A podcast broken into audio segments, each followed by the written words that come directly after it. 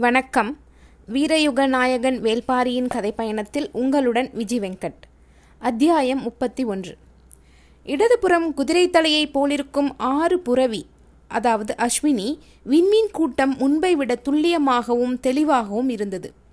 அதையே நீண்ட நேரம் பார்த்தபடி இருந்தான் நந்துவன். அவனை அறியாமலேயே மனம் மகிழ்வை உணர்ந்தது. அவனது கண்கள் வரையப்படும் விண்மீன் கூட்டத்தையும் பின்னர் கூண்டுக்குள் இருந்த தேவாங்குகளையும் மாறி மாறி பார்த்து கொண்டே இருந்தன. விண்மீன் கூட்டங்களுக்கு இடையில் உளவி திரியும் விலங்கினைப் போல அத்தேவாங்குகள் தோன்றின. வாயும் மூக்கும் சிறிது நீண்டிருப்பதால் பறவைகளின் கைப்பிள்ளை போல இருப்பதாக அந்துவன் எண்ணினான். மேற்கூரையின் வேலைகள் முடியும் தருவாயில் இருக்கின்றன. விரைவில் பாண்டரங்கை விட்டு வெளிச்செல்ல காத்திருந்தான் அந்துவன். அன்றைய நாளின் காலை நேரத்திலேயே கலந்துரையாடல் அரங்குக்கு ஒருவர் பின் ஒருவராக வந்து சேர்ந்தனர். ஏமாற்றம் எதில் நடக்கிறது என்பதை பொறுத்துத்தான் மனித மனம் எப்படி அதை எடுத்துக்கொள்கிறது என்பது தெரிய வருகிறது. தங்களின் அந்த புறத்தில் இருப்பவரெல்லாம் எவன அழகிகள் அல்ல என்று முதுவன் சொன்னபோது பேரரசரின் மனம் பேரதிர்ச்சிக்கு உள்ளானது. நேற்றிரவு விருந்தில் மற்றவர்கள் கவனிக்காத போது முதுவனிடம் பேரரசர் கேட்டார் நீங்கள் கிளாசரினாவை பார்த்திருக்கிறீர்களா?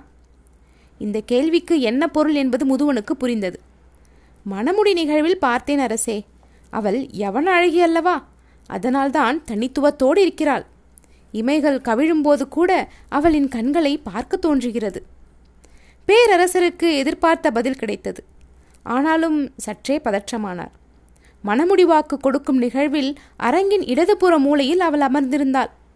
முதுவன் உட்கார்ந்திருந்ததோ தனக்கருகில். எப்படி இவ்வளவு தொலைவில் கவிழும் இமைகளை கண்டறிந்தான்? சில பாதைகளில் பயணிக்கத் தொடங்கினால் பதற்றம் கூடத்தான் செய்யுமே தவிர குறையாது. என்று எண்ணங்கள் ஓடியபடி இருக்க ஆலோசனை மாடத்தை நோக்கி நடந்தார் பேரரசர். அங்கு இளவரசன் பொதிய வெப்பனும் சூழ்கடல் முதுவனும் திசை வேளரும் வீற்றிருந்தனர். இவர்கள் வருவதற்கு முன்பே தலைமை அமைச்சர் முசுகுந்தரும் தளபதி கருங்கைவாணனும் வெள்ளிக்கொண்டாரும் வந்துவிட்டனர். இன்று நடைபெறப்போகும் உரையாடல் பாண்டிய நாட்டின் எதிர்காலத்தில் பெரும் மாற்றத்தை நிகழ்த்தலாம் என்ற எதிர்பார்ப்பு எல்லோரிடமும் இருந்தது. நேற்று தற்செயலாக நிகழ்ந்த ஓர் உரையாடல் இவ்வளவு ஆக்கப்பூர்வமான இடத்துக்கு வரும் என்று நான் நம்பவில்லை என்று வெள்ளிக்கொண்டார் சொல்லிக் கொண்டிருந்தார். ஆனால் இது தற்செயல் அன்று என்பது சிலருக்கு மட்டும் தெரிந்திருந்தது. பேரரசர் வந்ததும் பேச்சு தொடங்கியது. தோல் வரைபடம் ஒன்றை மரப்பலகையில் விரித்தார் முதுவன். எல்லோரும் அதை சுற்றி நின்றனர். பார்த்தவுடன் புரிந்தது அது யவனர்களின் வரைபடம் என்று. இவ்வணிக பயணம் மூன்று இடங்களில் தங்கல் கலை கொண்டது. கொற்கையிலிருந்து புறப்பட்டால் முதல் தங்கல் சிந்து ஆறு கடலில் புகுமிடத்தில் இருக்கும் பாப்ரிகோனில். அங்கு ஓய்வெடுத்துக்கொண்டு தேவைப்பட்டால் அடிமைகளை மாற்றிக்கொண்டு கப்பல் புறப்படும்.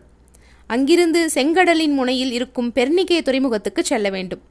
அங்கிருந்து பொருட்களை கழுதைகளின் மீதேற்றி நடத்தி மணற்பரப்பை கடந்து நீல் ஆற்றங்கரை நைல் நதியில் இருக்கும் கோப்டஸ் துறைமுகத்துக்கு கொண்டு செல்ல வேண்டும். அங்கிருந்து மீண்டும் கப்பல் மூலமாக யவனத்தை அடைய வேண்டும். யவனர்கள் தமிழ்நிலத்தில் இரு கோட்டைகளை கட்டி வீரர்களையும் எண்ணற்ற அடிமைகளையும் வைத்துள்ளனர்.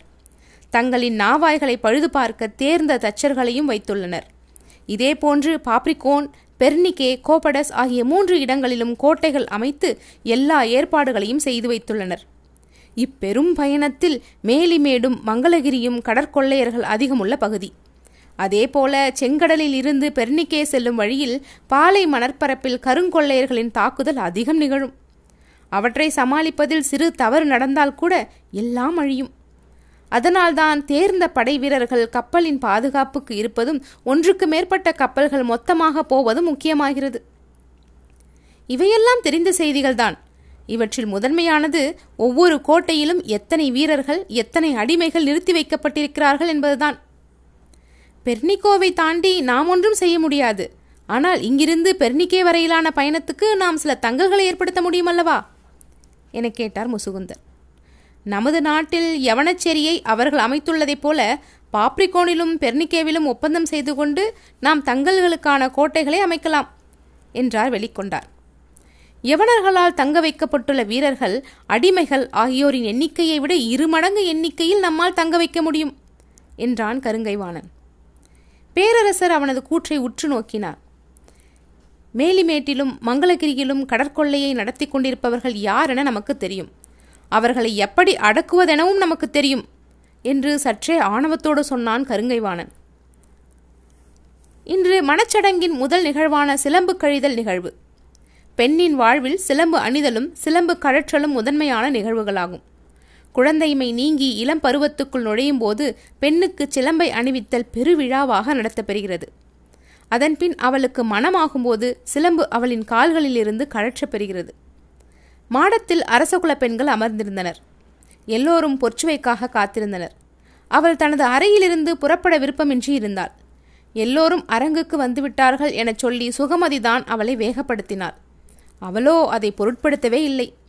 சிலம்பு அணிவிக்க பெற்ற முதல் நாள் நினைவுகளுக்குள் அவள் மனம் மூழ்கி கிடந்தது. தன் கால்களிலிருந்து எழும் ஓசையை கேட்க அவ்வளவு ஆசைப்பட்ட காலம் அது. ஓசைக்காகவே ஓடி பார்த்தது எத்தனை முறை? எத்தனை விதத்தில் கால்களை தரைத்தட்டி பழக்கினோம்? தூங்கும்போதும் ஆடிய கால்கள். தூரியில் தொங்கிக் கொண்டே ஆடிய கால்கள். ஓசை எழுப்பும் கால்கள் வாய்த்தன என எண்ணி மகிழ்ந்த நாட்கள்தான் எத்தனை எத்தனை. பறவைகள் சிறகுக்குள் தலை நுழைத்து கோதிக்கொண்டே இருப்பதைப் போல குனிந்து இரு கைகளாலும் சிலம்பை தொட்டு அசைத்து கொண்டே இருந்தது ஒரு காலம். சிலம்படினருக்கு தந்தை நாள் குறித்த போது அண்ணன் தான் கேட்டான் என்ன பரல் கொண்டு சிலம்பு செய்யப் போகிறீர்கள்? நீயே சொல் உன் தங்கையின் கார் சிலம்புக்கு என்ன பரல் வேண்டுமென்று? நாளை சொல்கிறேன் என்று சொல்லிவிட்டு போனான். மறுநாள் இல்லத்தின் முற்றத்தில் அனைவரும் அமர்ந்திருக்கும் போது உள்ளே வந்தவன் தந்தையை பார்த்து கேட்டான். தந்தையே என்றென்றும் வெல்ல வேண்டும் என்பதற்காக தங்களின் மணிமுடியில் அரசர்கள் பதிக்க விரும்புவது எந்த வகை மணிக்கற்களை? இளஞ்சிவப்பு நிற மாணிக்க கற்களை தங்களின் மணிமுடியில் பதித்தால் எப்போரிலும் வெல்லலாம் என்று சொல்வார்கள். அப்படியென்றால் இளஞ்சிவப்பு நிற மாணிக்கக்கல்லை கொண்டு என் தங்கையின் கால்களுக்கு சிலம்பு செய்யுங்கள். அவள் எந்த போரை வெல்லப் போகிறாள் மகனே? அவள் ஒரு பேரழகி. நாளை அவளுக்காகவே போர் நடக்கலாம். அல்லது அவளே ஒரு போரை நடத்தலாம். யார் அறிவார்? தந்தை அதிர்ந்து போனார். தயக்கம் நீங்க நேரமானது. நாம் வணிகர் குலம் என்பதை இவன் அடிக்கடி மறந்துவிடுகிறான். அதுவும் தங்கை என்று வந்துவிட்டால் இவனது எண்ணம் கட்டுக்குள்ளே இருப்பதில்லை. என்று எண்ணியபடி எங்கிருந்து கிடைக்கும் அவ்வளவு கற்கள்? என கேட்டார். பெரு வணிகர் நீங்கள்.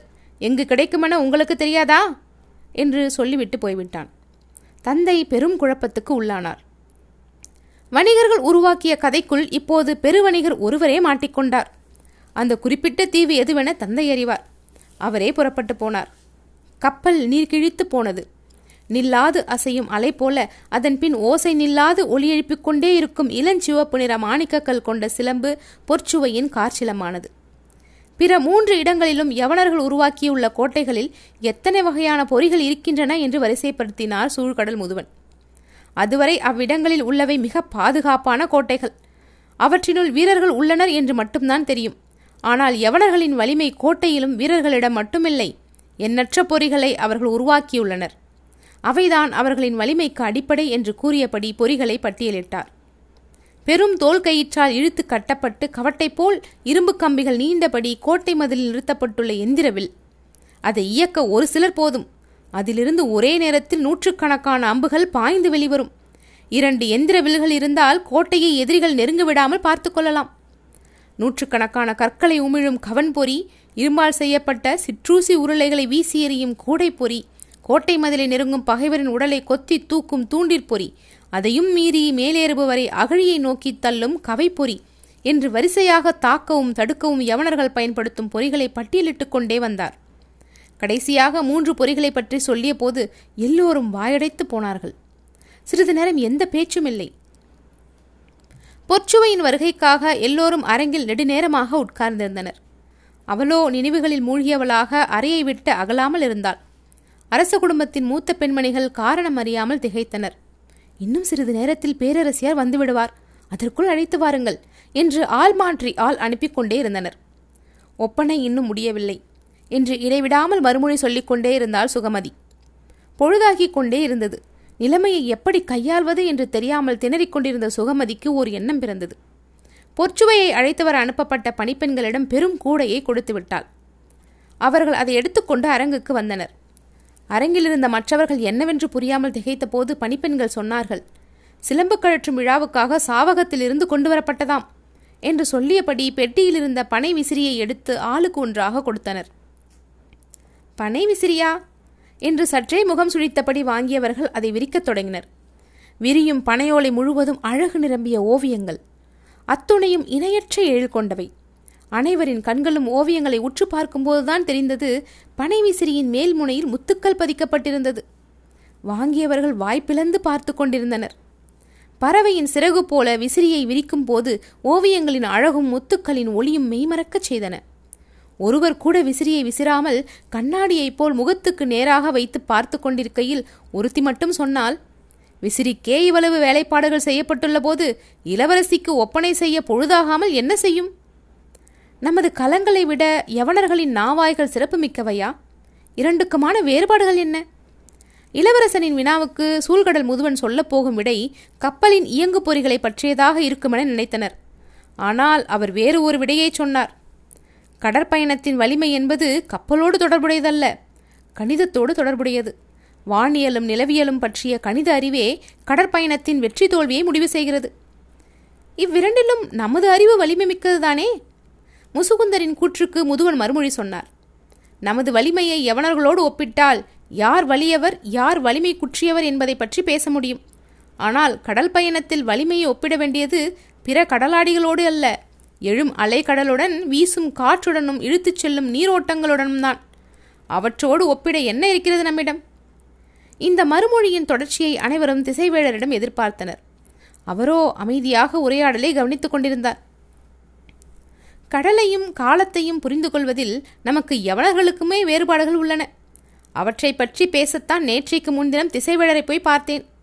நாம் ஆண்டை பனிரெண்டு மாதங்களாக பிரிக்கிறோம். யவனர்களோ பத்து மாதங்களாக பிரிக்கின்றனர். ஆனால் நாட்களின் எண்ணிக்கையில் பெரிய வேறுபாடு இல்லை. அவர்கள் ஒரு நாள் இருபத்தி நான்கு மணிகளாக பிரிக்கின்றனர். நாமோ அறுபது நாழிகளாக பிரிக்கிறோம். நேரத்தை அவர்களை விட மிக துல்லியமாக நம்மால் கணிக்க முடிகிறது. ஆனால் நிலவியலை பொறுத்தவரை அப்படி சொல்ல முடியுமா என்று தெரியவில்லை. அவர்கள் நிலப்பரப்பை டிகிரி கணக்கில் முன்னூற்றி அறுபது பாகங்களாக பிரிக்கின்றனர். அது நமது முறையை விட துல்லியமான குறிப்புகளை அவர்களுக்கு தருகிறது. இருவரும் இருவேறு விதத்தில் காலத்தையும் திசையையும் அறிகிறோம். ஆனாலும் கடலினும் பெரிய இயக்கத்தை கொண்டு அஞ்சி நடுங்கியபடி ஓரத்தில் பதுங்கி கிடக்கும் சிற்றெளிகள்தான் நமது கப்பல்களும் எவன நாவாய்களும். இவ்வணிகத்தில் நாம் கோலோச்ச வேண்டுமென்றால் அதற்கு அடிப்படை தங்கள் முகாம்களில் கோட்டைகள் அமைப்பதும் அங்கு வீரர்களை இறக்குவதும் அல்ல காலத்தையும் இடத்தையும் பற்றிய அறிவில் அடுத்த கட்ட வளர்ச்சியை அடைவதால் மட்டுமே நிகழும். சுகமதி எவ்வளவு சொல்லியும் பொற்சுவை புறப்படுவதாக இல்லை. உண்மையில் பொற்சுவையும் தனக்குள் சொல்லிக் கொண்டுதான் இருக்கிறாள். ஆனால் மனம் கேட்க மறுத்துக்கொண்டே இருந்தது. மனம் உண்மையை பற்றி நிற்கும் விலங்கு. அதை சூழலுக்கு பழக்குதல் எளிதல்ல. சிலம்பிலிருந்து தெரிக்கும் மாணிக்க பரல்களின் ஓசையை கேட்டுக்கொண்டே இருக்க வேண்டும் என்று ஆசைப்பட்ட பொற்றுவை முதன்முறையாக காதலனால் பாதம் தொடப்பட்ட கணத்தில்தான் அமைதி அடைந்த சிலம்பின் பரல்களை ரசித்து பார்த்தாள். அந்த பார்வையிலிருந்து விலக முடியாமல் சிலம்பை தொட்டு பார்த்தபடி அவன் கேட்டான் பெண் பிள்ளைகளுக்கு ஏன் சிலம்பு அணிவிக்கிறார்கள் தெரியுமா? அவனின் சிறு தொடுதல்கள் சிலம்பின் மாய ஓசையை உள்ளுக்குள் கடத்தி கொண்டிருந்தன. அவள் விடையின்றி நின்றாள். அவன் சொன்னான் பெண் தன் காதலனின் அழைப்பை ஏற்று ஊர் உறங்கும் வேளையில் ஓசையின்றி அவனோடு சென்றுவிடக்கூடாது அதற்காகத்தான் அவள் எங்கு சென்றாலும் ஓசையோடு செல்லும் ஏற்பாட்டை செய்தார்கள். அவனால் ஏற்பட்ட மயக்கத்தை அவனின் மறுமொழியை தெளிவடைய செய்தது. அவன் மேலும் சொன்னான் அதனால்தான் இளம் பருவத்தில் சிலம்பு அணிதலும் திருமணத்துக்கு முன் சடங்காக சிலம்பை கழற்றலும் நடக்கிறது. சிலம்பின் வேலை கால்களுக்கு அழகூட்டுவதோ மனதை மகிழ்ப்பதோ அல்ல. காதுகளுக்கு ஓசையை கடத்துவது மட்டுமே. ஓசை தேவையில்லாத போது அதை கழற்றி விடுகிறார்கள். அவன் சொன்னதை கேட்டபோது அன்றே அதை கழற்றிவிட வேண்டும் என்று தோன்றியது. ஆனால் அண்ணனின் மேல் இருந்த வாஞ்சையால் அது இவ்வளவு காலம் காலிலே இருந்தது. இப்போதுதான் அண்ணனும் இல்லை என்னவனோடு நானும் இல்லை. இச்சிலம்பு மட்டுமே இருக்க வேண்டும். எண்ணம் தோன்றிய கணத்தில் சிலம்பை கழற்ற அரங்கு நோக்கி விரைந்தால் பொற்சுவை. சூழ்கலர் முதுவன் வரைபடத்தை வைத்து சொன்னான் குமரிமுனை திரும்பிய பின் பாப்ரிகோன் போவது வரை எந்த இடையூறும் இல்லை. நேரடியான வடக்கு நோக்கிய பயணம் அது. கரையின் பார்வையிலிருந்து விலகாமல் இரவு பகலாக பயணத்தை தொடரலாம். சற்றே திசை மாறி ஆழ்கடலுக்குள் கப்பல்கள் போய்விட்டாலும் மறுநாள் காலை கதிரவனை பார்த்து களத்தை செலுத்தினால் கரையோரம் வந்துவிடலாம். இப்பயணத்தின் பெரும் சவால் நிறைந்த பகுதியே பாப்ரிகோனிலிருந்து பெர்னிக்கே வரையிலான பகுதிதான். மேற்கு நோக்கி வளைந்து செல்லும் நெடும் பயணம் கரையின் பார்வையை தவறவிட்டோம் என்றால் நாம் பெரும் சிக்கலில் மாட்டிக்கொள்வோம். இரவில் விண்மீன்கள் எல்லா காலங்களிலும் ஒரே இடத்தில் இருப்பதில்லை. எல்லா விண்மீன்களும் ஆண்டு முழுவதும் தெரிவதும் இல்லை. அவற்றை நம்ப முடியாது. எனவே பகலில் மட்டுமே பயணிக்க முடியும். அதுவும் தெளிவான வானியல் காலம்தான் பயணத்துக்கு பாதுகாப்பானது. சற்றே திசை மாறினாலும் நாம் எந்த திசை வழி மீள வேண்டும் என்பது பற்றி யாருக்கும் தெளிவான புரிதல் இல்லை யவன நாய்வாய்கள் பலவும் நம்முடைய கப்பல்கள் பலவும் மறைந்து கொண்டேதான் இருக்கின்றன. பாப்ரிகோன் முதல் பெர்னிக்கே வரையிலான பகுதிக்கு துல்லியமான திசையறிதலுக்கான வடிவம் ஒன்றை நாம் கண்டடைந்தால் கடற்பயணத்தின் பெரும் சாதனையாக அது அமையும். வரைபடத்தை காட்டி நிலைமையை முழுமையாக விளக்கினார் சூழ்கடல் முதுவன். அதன்பின் எல்லோரும் திசைவேழரை பார்த்தனர். பார்வைக்கான பொருள் அவருக்கு புரிந்தது. ஆனால் அவர் எதுவும் பேசாமலே வரைபடத்தை பார்த்து கொண்டிருந்தார். பாப்ரிகோன் முதல் பெர்னிக்கே வரையிலான பயணத்தில் கடைசியாக கப்பல்கள் எப்போது மறைந்தன? மூன்று மாதங்களுக்கு முன்று மூன்று நாவாய்களும் இரு கப்பல்களும் மறைந்துவிட்டன. சற்றே சிந்தித்தபடி இருந்தவர் சொன்னார் மூன்று மாதங்களுக்கு முன்பு மேலை காற்று உச்சங்கொண்டிருந்த காலம். அப்போது தவறிய கப்பல்கள் நடுக்கடல் நோக்கி போக முடியாது. அதற்கு எதிர் திசையில்தான் காற்று தள்ளி கொண்டு வந்திருக்க வேண்டும். அவர்கள் பாதுகாப்பாக கரை ஒதுங்கியிருப்பார்கள். அப்படி எதுவும் நிகழவில்லையே. அப்படியென்றால் நீ வைத்துள்ள வரைபடம் தவறு. இதில் உள்ள திசை தவறு. சூழ்கடல் முதுவன் மறுமொழியின்றி நின்றார். தவறான ஒன்றை வைத்துக்கொண்டு சரியானதற்கான வழியை கண்டறிய முடியாது. அப்படியென்றால் சரியானதென்று எதை சொல்கிறீர்கள்? வரைந்த கோடுகளை அடிப்படையாக கொண்டு திசையறிய முடியாது. நாள் மீன்களையும் கோல் மீன்களையும் கொண்டு திசையறியலாம். அதையும் அறிய முடியாமல் செய்யும் ஆற்றல் இயற்கைக்கு உண்டு. எனவே இவற்றை கடந்த வழிமுறைகள் உண்டா என்பதை பற்றி சிந்திக்க வேண்டும். அது எப்படி சாத்தியமாகும்? ஏன் ஆகாது? கதிரவனின் நிழலை மட்டுமா நம்பி பொழுதழைக்கிறோம்? நீர் வட்டிகளை கொண்டும் மணர் குடுவைகளை கொண்டும் பொழுதழைக்கிறோம் அல்லவா? சின்னஞ்சிறு கருவியை கொண்டு கதிரவன் இருந்தாலும் இல்லாவிட்டாலும் பொழுதை நம்மால் அளக்க முடிகிறது. பகலையும் இரவையும் நமது கணக்குள்குள் தான் அடக்க முடிகிறது. அதே போல கதிரவனையும் விண்மீன்களையும் பார்க்க முடியாவிட்டாலும் திசையை கண்டறியும் வழிமுறை ஒன்றை நாம் கண்டறிய வேண்டும். அதுதான் இதற்கான தீர்வை தரும். அப்படி ஒன்றை நம்மால் உருவாக்க முடியுமா? நம்மால் உருவாக்க முடியுமா என்று எனக்கு தெரியாது. ஆனால் ஒன்றை உறுதியாக சொல்ல முடியும். இயற்கை ஏற்கனவே உருவாக்கி வைத்திருக்கும். நாம் அவற்றை கண்டறிய வேண்டும். எப்படி? அதுதான் அதன் ரகசியம்.